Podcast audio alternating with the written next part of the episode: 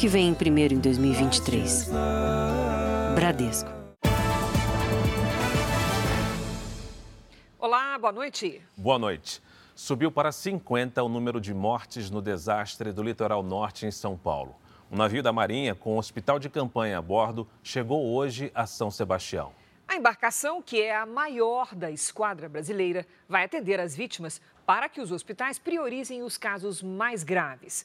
Os militares também vão ajudar em ações de resgate e de recuperação da área devastada.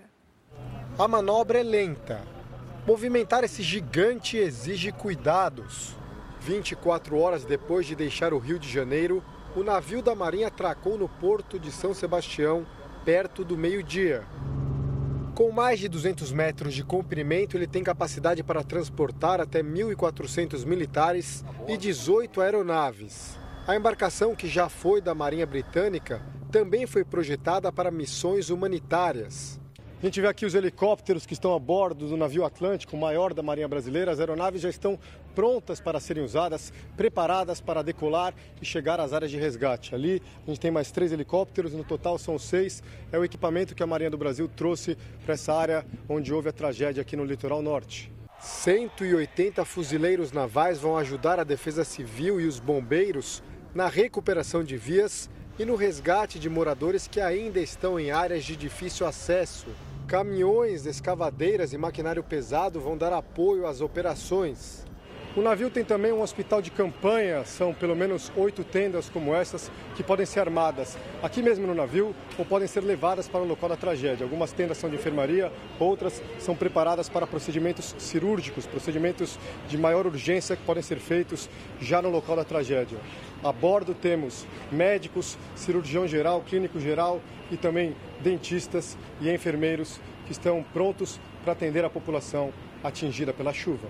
Serão mais de 200 leitos hospitalares, além de uma unidade de terapia intensiva completa. Mais de mil homens e mulheres, entre fuzileiros navais, é, pessoas da área da saúde, que estarão envolvidos nas ações. E, obviamente, que o emprego desta força, seja de equipamento, de tecnologia, de pessoas, será feito. Segundo o ministro, o governo federal já repassou cerca de 60 milhões de reais para a região do desastre e novos recursos devem ser liberados. Planos de ajuda humanitária, planos de restabelecimento e planos de reconstrução, a gente também está se preparando para ir a 50, 60 milhões de reais só referente aos planos direcionados para a defesa civil.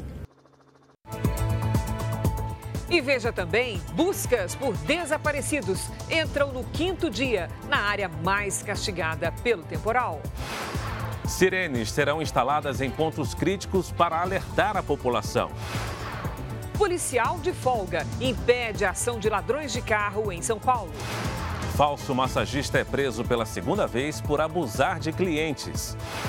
E você vai conhecer a técnica extrema e perigosa para emagrecer. Brasileiras vão para o exterior em busca de cirurgia que costura a língua.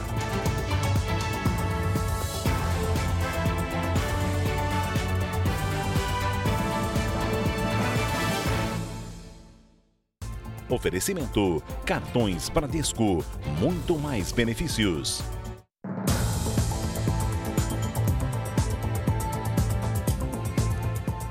Uma equipe do Jornal da Record passou o dia na Vila do Saí entre os moradores. Além da tristeza de ver o bairro destruído e amigos mortos, a incerteza sobre o futuro preocupa a todos. Eles estão saindo de casa, mas não sabem quando poderão voltar.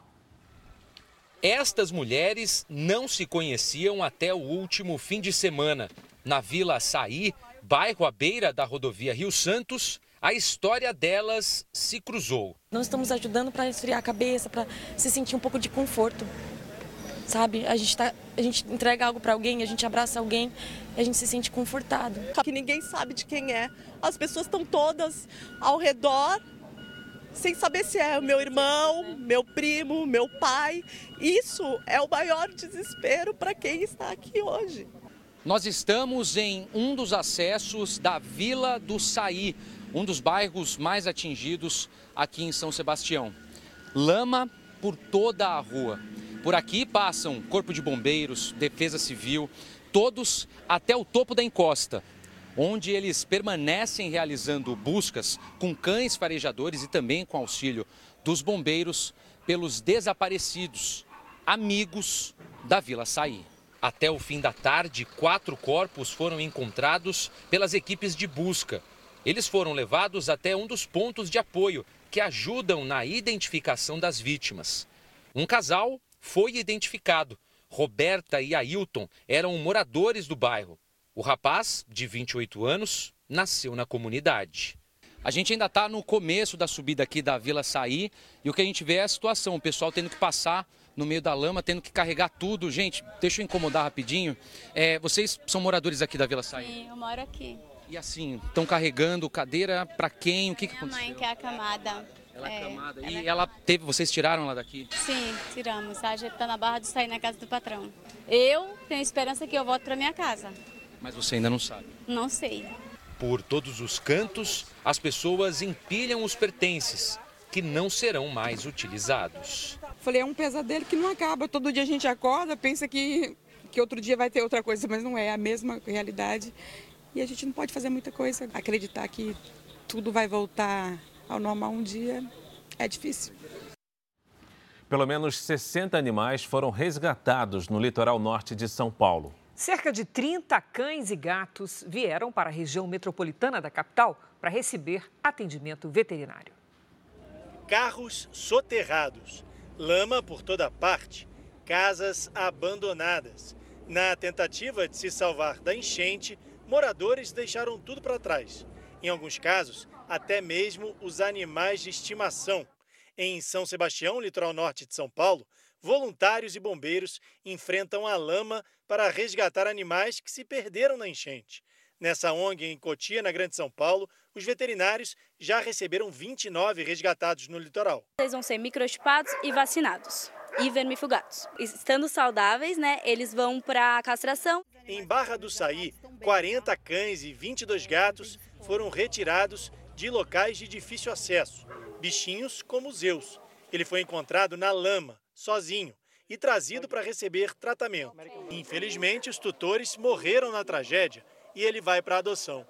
A Belinha teve mais sorte. Essa vira-lata, de seis anos, foi encontrada cheia de lama, recebeu tratamento e deve voltar para casa em breve. A Belinha foi resgatada lá no local por pessoas que estavam né, na região do acidente.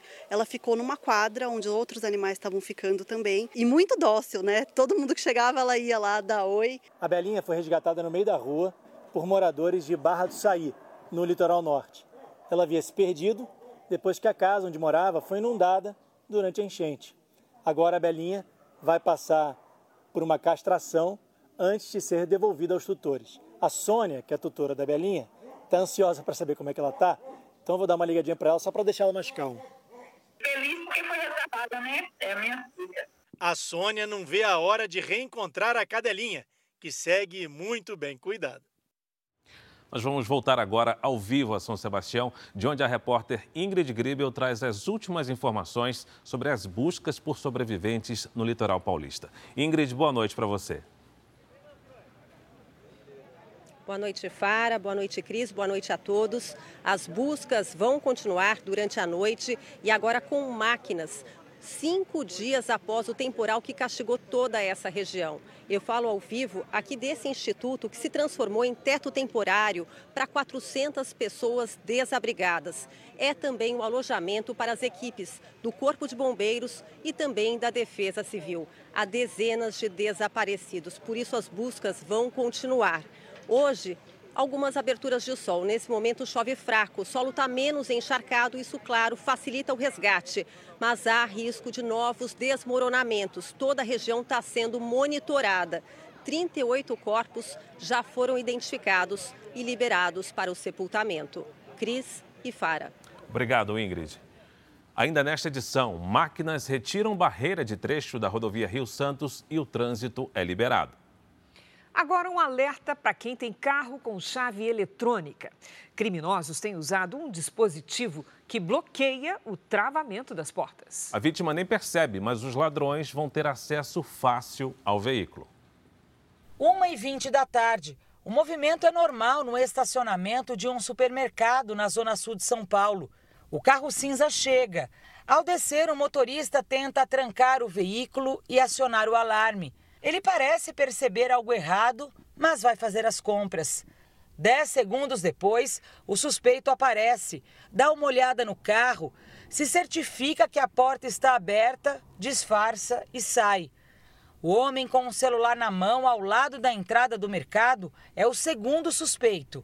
É ele o responsável por avisar sobre a chegada do dono do veículo. Agora, um terceiro homem aparece no vídeo. É um policial de folga que já estava monitorando a ação. Quando o suspeito volta para perto do carro estacionado, é abordado e detido. O outro integrante tenta fugir, mas é alcançado pelo policial, que está armado. Segundo as investigações, os suspeitos fazem parte de uma quadrilha de peruanos que age na zona sul de São Paulo. Os dois já tinham passagens por crimes semelhantes aqui em São Paulo, em Santa Catarina e no Rio Grande do Sul. Para impedir o acionamento da trava dos carros, os suspeitos usavam este dispositivo. O próprio policial que fez as prisões gravou o vídeo. Ativa o alarme do senhor aí. Ativa o alarme, o alarme funciona, sem novidade. Quando pressiona o botão do tacapout, pressionei. Ativa o alarme aí. Não vai. Não vai, o alarme não funciona, o carro permanece desbloqueado. Entendeu? É assim que funciona esse aparelho aqui. O objetivo deles normalmente é furtar o interior do veículo e furtar as carteira, dinheiro, objetos de valor que as vítimas sempre deixam no veículo. O marido da esteticista Juscelia de Jesus Silva confessou à polícia que matou a mulher durante uma briga por causa de dívidas no banco. Reginaldo Nunes foi preso em um hotel de Goianira, em Goiás. Os bombeiros localizaram hoje o corpo de Brian Grande, de 20 anos. O estudante estava desaparecido desde segunda-feira, após a queda de uma ponte na cidade de Torres, entre o Rio Grande do Sul e Santa Catarina. O ministro dos Negócios Estrangeiros de Portugal esteve hoje com o presidente Lula em Brasília. Segundo João Gomes Cravinho, 300 mil brasileiros que vivem em Portugal poderão ter direito à residência de forma automática. A medida deve entrar em vigor nas próximas semanas. A Receita Federal apreendeu quase 15 toneladas de lixo hospitalar no porto de Suape, em Ipojuca, no Grande Recife. O resíduo estava em um container que saiu de Portugal. A mercadoria ficará apreendida até que o importador seja intimado. É grave o estado de saúde do jovem de 18 anos que foi espancado em um bloco de carnaval no Rio de Janeiro. Os suspeitos de agredir o rapaz são professores de artes marciais. O feriado foi de muitas apreensões e 400 pessoas foram presas somente no estado do Rio. Telefonema durante a madrugada assustou a família. Meu filho está hoje aqui com traumatismo craniano, com sangramento, com edema, está com o rosto totalmente desfigurado. Renato de Araújo, de 18 anos, está internado em estado grave. O jovem foi agredido num bloco de carnaval na zona oeste do Rio. O evento aconteceu nesta rua. Um amigo que estava com Renato e não quis se identificar relatou que a agressão, além de brutal, foi inesperada. Foi cerca de uns 30 segundos. Ele não, não, não teve nem como reagir se a gente não conseguisse separar ele, era capaz de matar ele. Os suspeitos são Luiz Alberto Ribeiro Nogueira e Paulo Nogueira. Pai e filho, ambos são professores de artes marciais. Por telefone, Luiz Alberto negou tudo. Pô, vou te falar, eu, eu nem gostei nesse garoto. Meu advogado pediu para não falar nada com ninguém agora. O caso vai ser investigado como tentativa de homicídio. Durante os dias de carnaval, atos de violência levaram a polícia a prender 400 pessoas em todo o estado.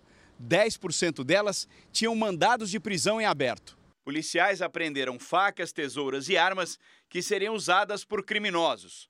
Parte do material foi recolhido em blocos no centro do Rio. Nove pessoas morreram na região metropolitana do Rio, segundo o levantamento do Instituto Fogo Cruzado. Foram 22 tiroteios registrados. Em Baturité, no Ceará, moradores gravaram policiais usando spray de pimenta contra duas mulheres. Os militares ainda agrediram um homem com chutes e golpes de cacetete. A polícia militar disse que foi chamada para conter uma briga generalizada e que a atuação dos agentes será apurada. Em São Paulo, mais de 400 celulares foram recuperados e 19 suspeitos foram presos durante uma operação da Polícia Civil contra os furtos e roubos no período de carnaval. Em Belo Horizonte, houve confusão e pancadaria. Um homem que atirava pedras de cima de uma banca de jornais acabou sendo agredido por uma multidão. A família de Renato, mais uma vítima da violência durante o feriado, pede punição aos responsáveis. O que fizeram com ele foi uma tremenda covardia. O motorista de um carro levou um susto ao ligar o veículo em Niquelândia, Goiás. Ao girar a chave, ele percebeu um barulho estranho vindo do motor. Ao abrir o capô do carro, se deparou com uma cobra. Os bombeiros foram chamados e resgataram o animal, que já foi devolvido à natureza. Veja ainda hoje. Cinco dias após temporal, moradores e comerciantes tentam voltar à rotina no litoral de São Paulo. Ministros anunciam a liberação de 430 milhões de reais em auxílio a municípios gaúchos afetados pela seca. Número de mortes em rodovias federais no feriado de carnaval é o menor em 17 anos.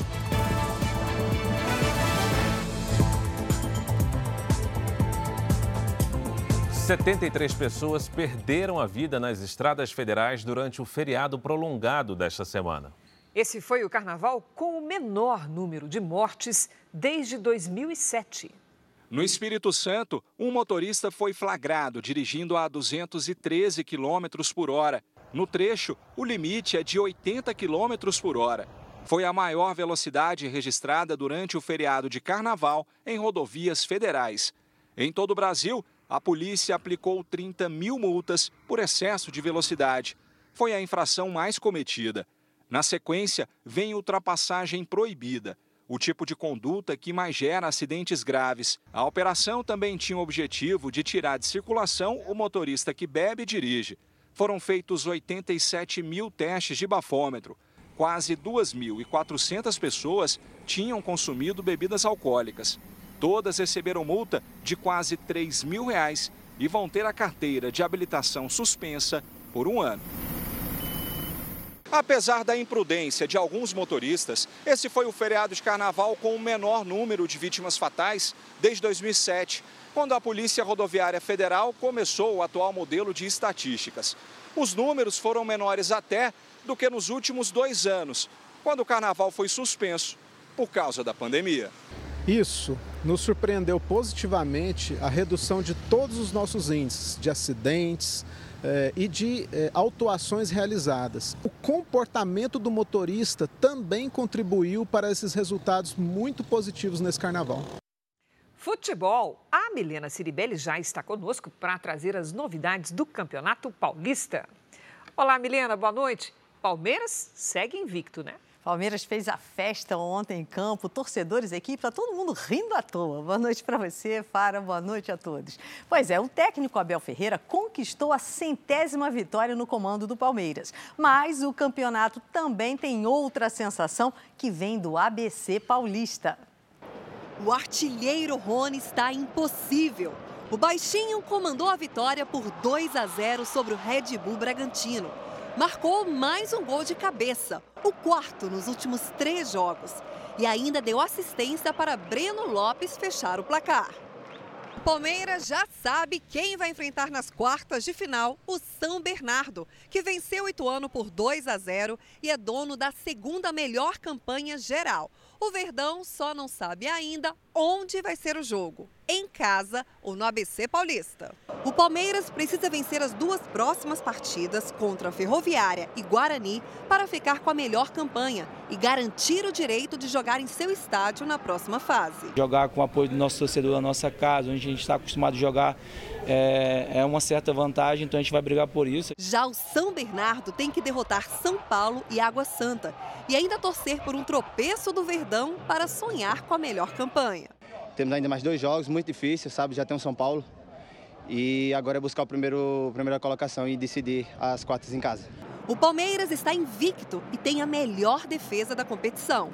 Já o São Bernardo tem o melhor ataque ao lado do São Paulo e vem embalado com seis vitórias seguidas. Quem será o melhor time da primeira fase? Se prepare, que vem muita emoção por aí.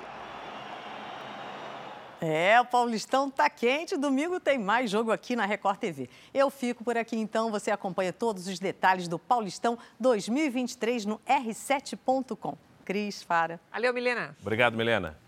A seguir, Brasil suspende a exportação de carne bovina depois da confirmação de um caso de mal da vaca louca. Preso no Rio de Janeiro, falso massagista que abusava sexualmente de mulheres.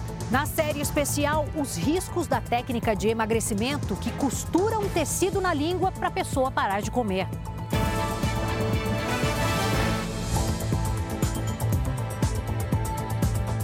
O Supremo Tribunal Federal validou a lei que cria o Bolsa Aluguel no Amapá.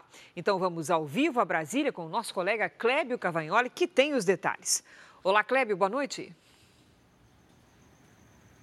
Olá, Cris, boa noite. Boa noite, Fara. O programa de aluguéis é para famílias com renda de até três salários mínimos por pessoa. A decisão possibilita que outros estados criem programas parecidos para casos de catástrofes. Pela regra, o benefício também é direcionado a pessoas que tiveram um imóvel atingido por catástrofe ou quem residir em local de alto risco. O programa foi instituído pela Assembleia Legislativa do Amapá, mas ainda não foi definido o prazo para aplicação da lei. Cris, Fara. Obrigada, Clébio. O último trecho totalmente interditado da rodovia Rio Santos, no litoral norte de São Paulo, desde o temporal, foi liberado parcialmente hoje. Mas apenas equipes de emergência e veículos com doações foram autorizados a passar.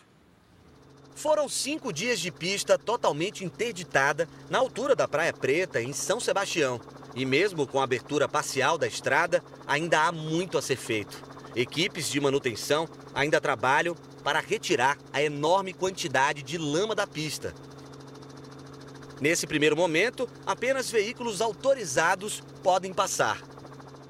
A recomendação, por enquanto, é que a gente faça esse trânsito com veículos de emergência, com veículos de suprimento, mas não vai demorar muito, a gente vai abrir isso para a população como um todo. Como alternativa para subir a serra, quem estiver na praia de Juqueí deve seguir sentido sul pela Rio Santos até chegar ao sistema Anchieta Imigrantes. Do ponto de interdição para cima, o indicado é seguir sentido norte até Caraguatatuba para pegar a rodovia dos Tamoios. Também hoje, o governador de São Paulo, Tarcísio de Freitas, anunciou as medidas que serão tomadas para evitar que a tragédia se repita. Para o governador, o mecanismo de envio de SMS para avisar a população sobre os riscos dos temporais não foi efetivo. No sábado, mais de 30 mil pessoas receberam a mensagem no celular. Uma nova ação que foi anunciada é a instalação de sirenes que alertem para a chegada de chuvas fortes. Disparou a sirene, a pessoa tem que saber para onde ir, tem que saber para qual é o ponto de apoio, tem que saber, tem que ter confiança que o suprimento vai chegar naquele ponto de apoio, que o patrimônio dele vai estar protegido e não adianta instalar o sistema de sirene se não tiver capacitação, se não tiver treinamento. Esse treinamento, segundo o governador, será feito nas escolas estaduais para que as crianças aprendam e transmitam as informações em casa. O governador Tarcísio de Freitas também falou na coletiva sobre a criação de projetos habitacionais fora das áreas de risco de desabamentos. A ideia é que moradias provisórias sejam construídas para abrigar essas pessoas que ficaram desalojadas durante os temporais, até que os conjuntos habitacionais fiquem prontos. Há desalojados que ainda precisam conviver com os preços exorbitantes praticados por comerciantes. Um litro de água chegou a ser vendido por 93 reais. O governador criticou a prática e afirmou que a Polícia Civil e o PROCON vão coibir os excessos. Além do trecho da Rio Santos que estava totalmente interditado e que foi liberado hoje, a rodovia possui outros 12 pontos com interdição parcial por causa do temporal que atingiu o litoral paulista.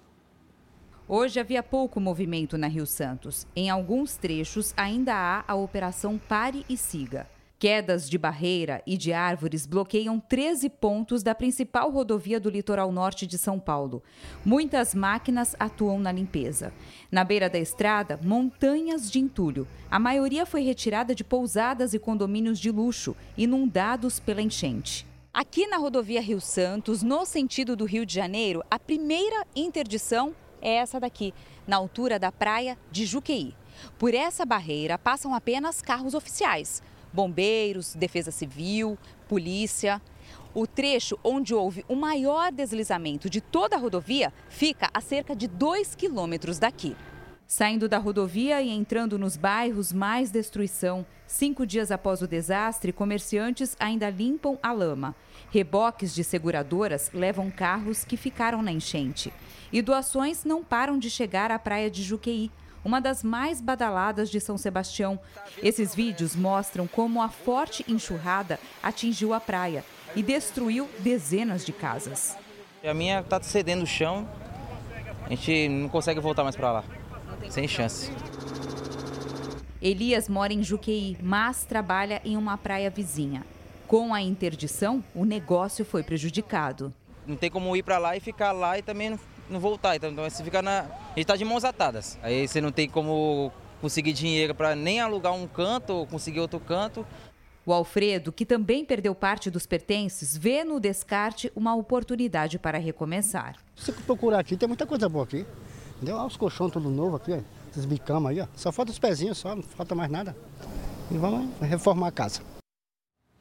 Então, nós vamos voltar a São Sebastião com a repórter Ingrid Gribel. O governo do estado recomenda que os turistas não viajem para cidades atingidas pelo litoral do último fim de semana. A Ingrid vai explicar para a gente as razões dessa medida. Pois não, Ingrid, suas informações. Oi, Cris. Esse é um pedido do governo do estado de São Paulo. Alguns pontos aqui do litoral paulista devem demorar um bom tempo para voltar ao normal. Por isso, não é o momento de visitar as cidades atingidas por esse temporal. O principal objetivo é reduzir a circulação de pessoas, deixar as estradas mais livres e concentrar o atendimento nos hospitais, principalmente aquelas pessoas que foram vítimas desse temporal. Um levantamento parcial do Departamento de Estradas de Rodagem feito hoje pela manhã, indica que quase 112 mil veículos deixaram a região. Isso representa 77% dos turistas que passaram o carnaval aqui. Cris, Fara. Veja este criminoso que chega a uma lotérica de Manaus com uma faca. Ele pula o balcão e mantém uma funcionária refém. O ladrão ainda arrasta a vítima para os guichês na tentativa de conseguir dinheiro. A mulher luta para se soltar, mas não consegue. A polícia chega minutos depois e negocia com o assaltante. O policial consegue fazer o homem soltar a funcionária. O criminoso acaba preso. Apesar do susto, a mulher não se feriu. Hoje houve mais uma tarde de temporais e transtornos em São Paulo. Na zona leste da capital paulista, a água alagou ruas e invadiu casas. Na zona sul, alguns motoristas atravessaram a enchente, automóveis chegaram a boiar. Em Ferraz de Vasconcelos, na região metropolitana, a chuva provocou um deslizamento de terra. Pelo menos dois imóveis foram atingidos. Bombeiros procuram por um homem que dormia numa das casas. A enxurrada arrastou uma quantidade enorme de lixo.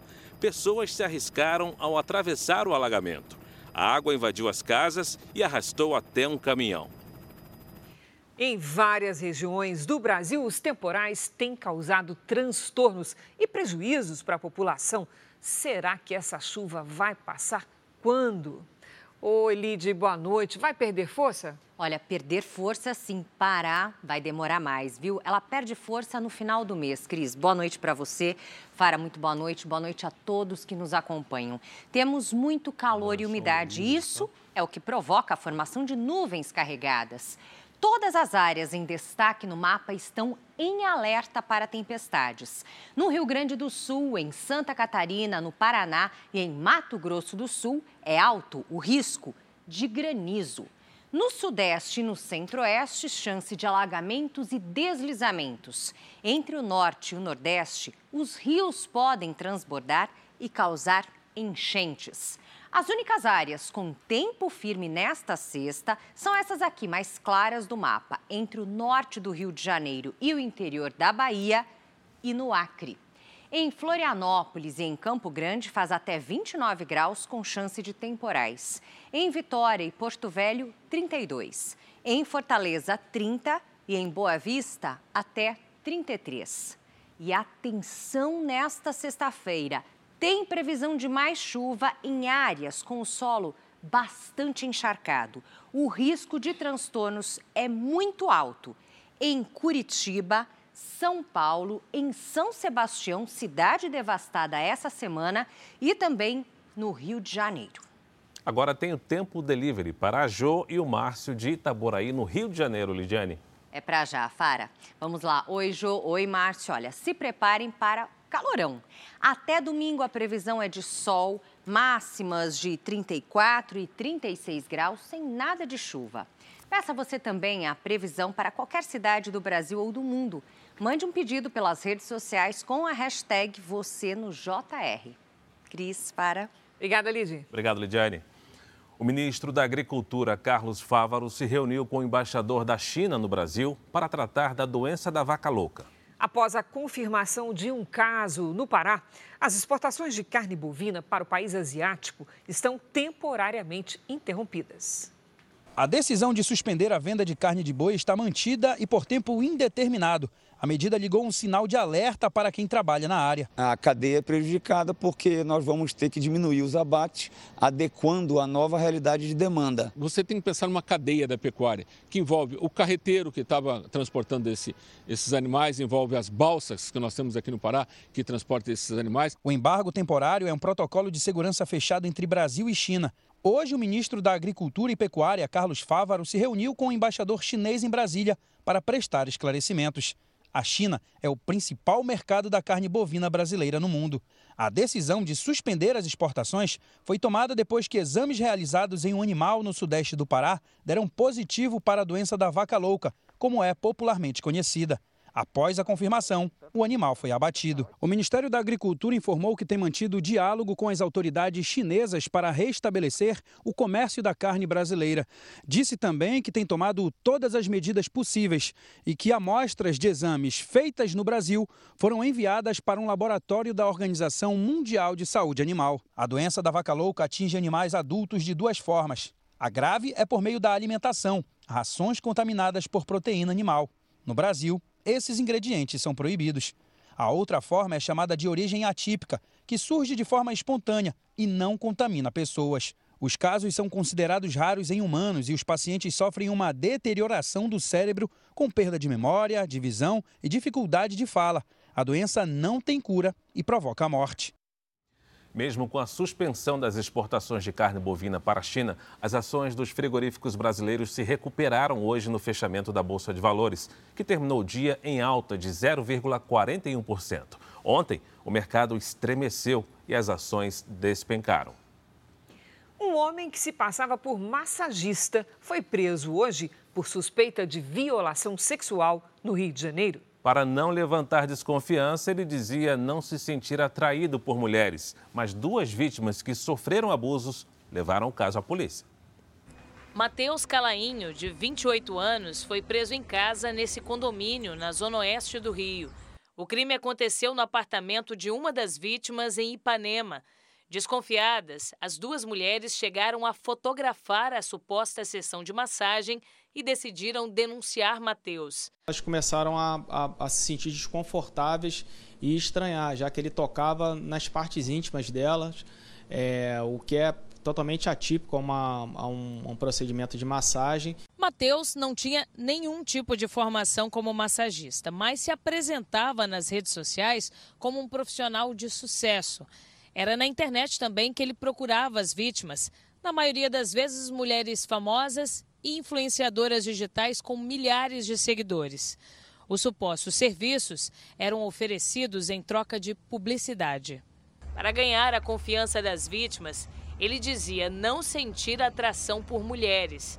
Em depoimento, uma das denunciantes contou que marcou a sessão em casa porque Mateus teria dito que a sala onde trabalhava ficaria fechada no carnaval. A mulher disse ainda que chegou a questionar a atitude dele durante o procedimento. O falso massagista deve responder por violação sexual mediante fraude, crime que acontece quando a vítima é enganada e não consegue se defender.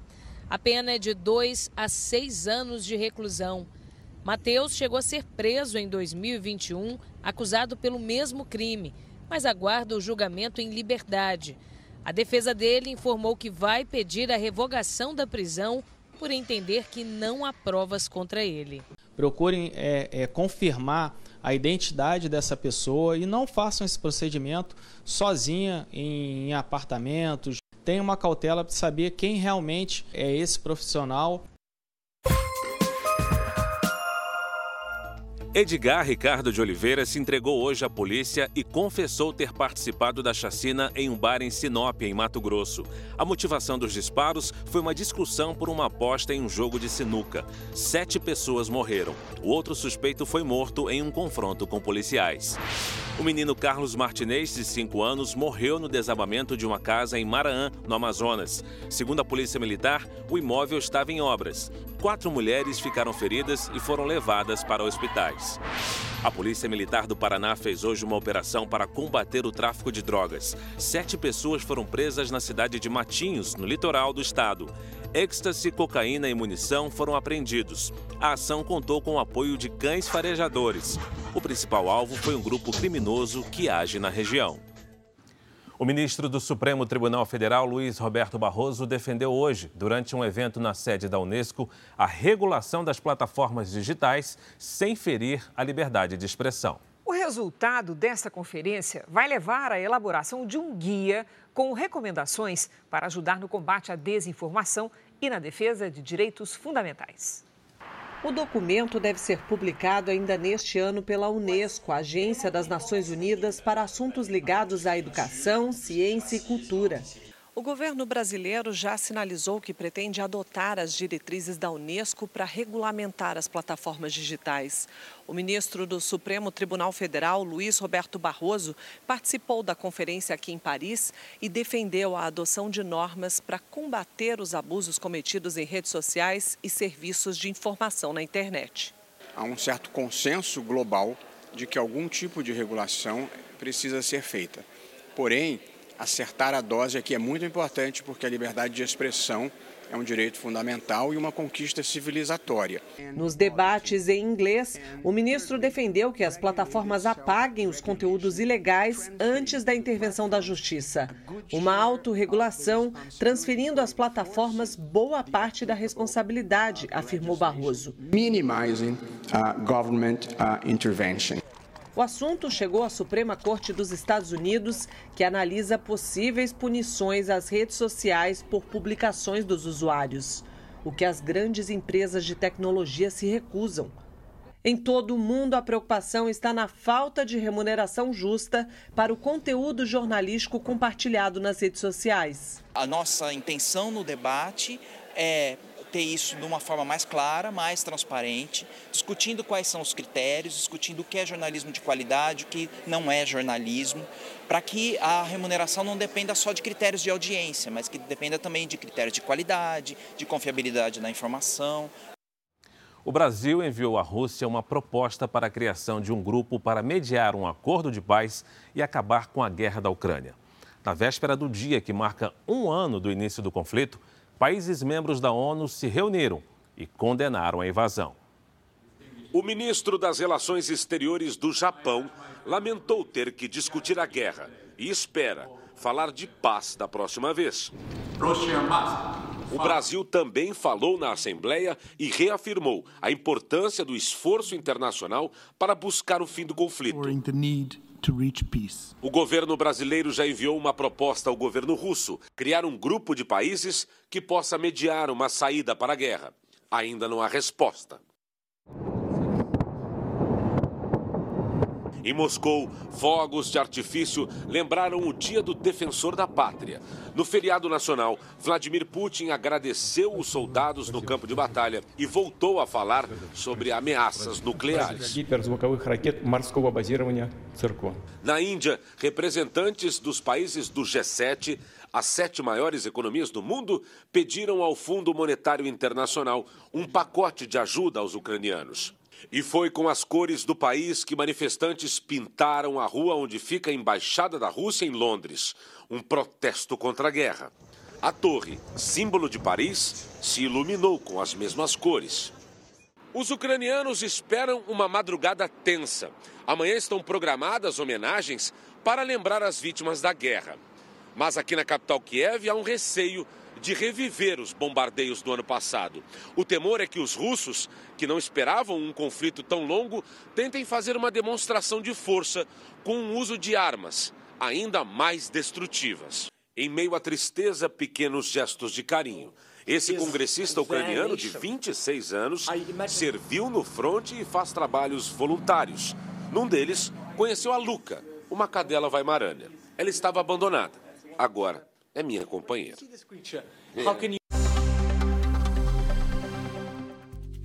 Tensão na faixa de Gaza. A Palestina disparou foguetes contra Israel, que respondeu com ataques aéreos. O confronto acontece após 11 palestinos morrerem em uma operação das forças israelenses. Nos Estados Unidos, uma forte tempestade de inverno se espalha pelo país. O vento forte provocou cancelamento de voos e corte de energia elétrica em diversas regiões. Mesmo em cidades de muito calor, como Los Angeles, moradores receberam o alerta para nevasca. Passa de 50 mil o número de mortes por causa do terremoto que atingiu a Turquia e a Síria no início do mês. A informação foi atualizada pelos governos dos dois países. Cinco pessoas morreram após um desabamento dentro de uma mina de carvão na China. Outras seis vítimas ficaram feridas. Cerca de 50 continuam desaparecidas. O ex-ministro José Dirceu está internado em um hospital em Brasília por causa de um hematoma na região do cérebro. Ele passou por um procedimento cirúrgico para drenagem e está em observação na UTI. Segundo o filho do ex-ministro, o deputado Zeca Dirceu, José Dirceu está bem. O boletim médico diz que não há previsão de alta. O ex-ministro é integrante histórico do PT e foi condenado nos julgamentos do Mensalão e Lava Jato. Ele está solto porque o Supremo Tribunal Federal mudou o entendimento sobre a prisão de condenados em segunda instância. Uma comitiva de ministros esteve hoje no Rio Grande do Sul para avaliar os efeitos da estiagem que já atinge quase 70% dos municípios gaúchos. O repórter Jairo Bastos mostra agora os efeitos da seca no estado, que está entre os maiores produtores de alimentos do país. A plantação de soja que Lucas cultiva em 11 hectares está praticamente perdida pela falta de chuva. Três meses, acho que é chuva boa, dá umas garotas, 10, 12 milímetros, assim não adianta. Uhum. E o sol forte acaba com a plantação. Madeira é tudo, cozinha. Não tem que aguenta, né? A propriedade fica em Ulha Negra, município a 400 quilômetros de Porto Alegre, numa das regiões mais afetadas pela estiagem prolongada no Rio Grande do Sul. Na área urbana do município, há racionamento de água. O problema do desabastecimento é ainda maior nas propriedades rurais mais afastadas, onde não há água encanada. Aqui, ó, o jeito é contar com um açude e com pequenos poços artesianos. Esse aqui, ó, a água está muito fraca e não deve durar mais de uma semana. A situação é a mesma em quase todas as plantações gaúchas. O milharal do seu José secou completamente por causa do sol que castiga todos os dias. A fazenda fica em Cruz Alta, no norte gaúcho. Foi uma área que foi plantada em agosto e de agosto para cá a gente teve três ou quatro chuvas que não conseguiu fazer a formação do grão. Perdemos 70% da área de milho aqui nesse, nessa área. O Rio Grande do Sul é o segundo maior produtor de soja do país e o sexto de milho. O agronegócio responde por cerca de 40% das riquezas produzidas no estado.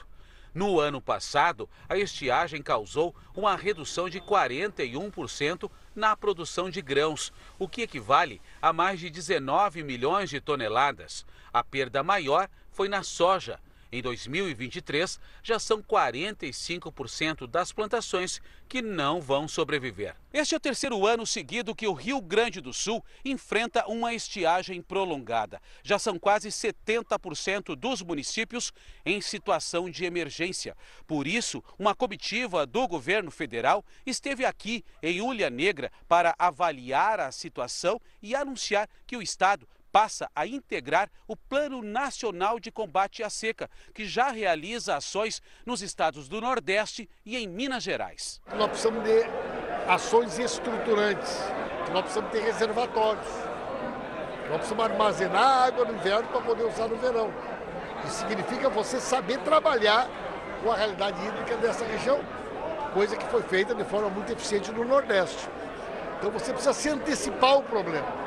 O Rio Grande do Sul também vai contar com a liberação de 430 milhões de reais para reduzir o prejuízo dos agricultores. O dinheiro deve ser utilizado para a abertura de poços artesianos e assistência às famílias. Além do crédito, fomento, estratégia para a chegada de água, alimentação, nós trouxemos também assistência técnica, para que a assistência técnica seja um pensamento de curto mas também de médio e longo prazo, que junto com a Embrapa, que é um órgão federal ligado ao Ministério da Agricultura, nós possamos atacar os efeitos da seca de maneira conjunta. A intenção do governo é garantir abastecimento, alimentação e crédito aos pequenos agricultores. Além de Paulo Pimenta e Paulo Teixeira, o ministro do Desenvolvimento e Assistência Social, Família e Combate à Fome, Wellington Dias, também integrou a comitiva. Agora a nossa série especial. Para perder peso a qualquer custo, brasileiras cruzam a fronteira com o Paraguai em busca de uma técnica muito radical. Acredite, costurar uma tela cirúrgica na própria língua. Durante 40 dias, a paciente só pode ingerir líquidos. Médicos aqui no Brasil alertam que o procedimento é perigoso, com grande risco de infecção. É o que você vai ver agora na reportagem de Adriana Perrone, Mariana Soares e Hugo Costa.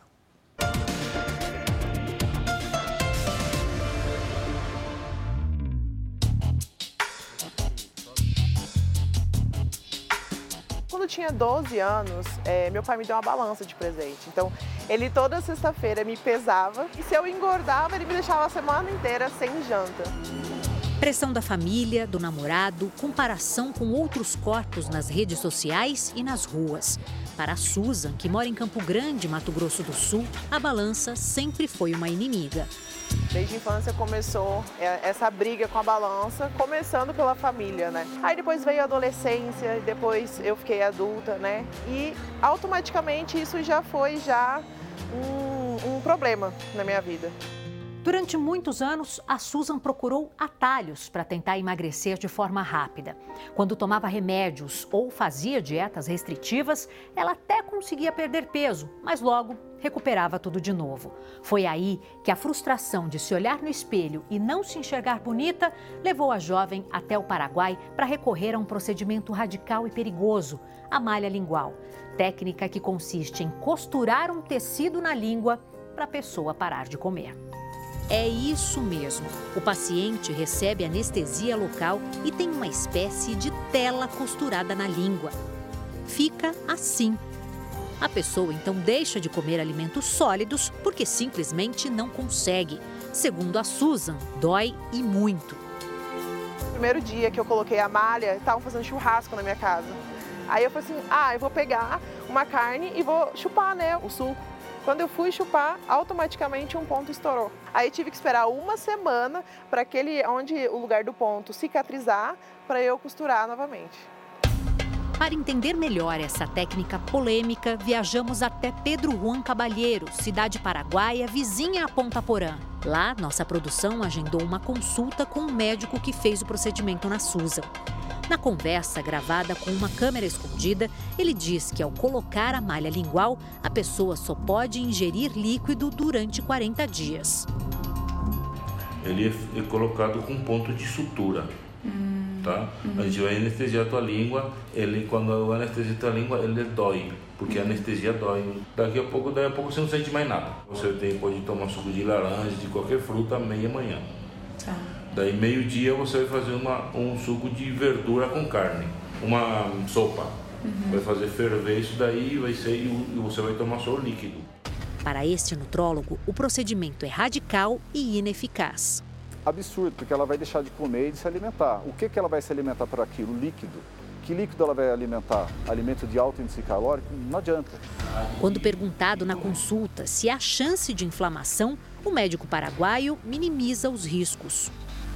E a, a malha que fica na língua também não tem perigo de inflamar o ponto? Não. Às vezes o ponto fica um pouquinho apertado e ela dói. Aí você tem que vir, me avisa e a gente afrouxa um pouquinho o ponto porque ele tem que estar tá solto. E quando você quer comer, tem que empurrar com a língua. Sim. E aí os pontos puxam um com o outro.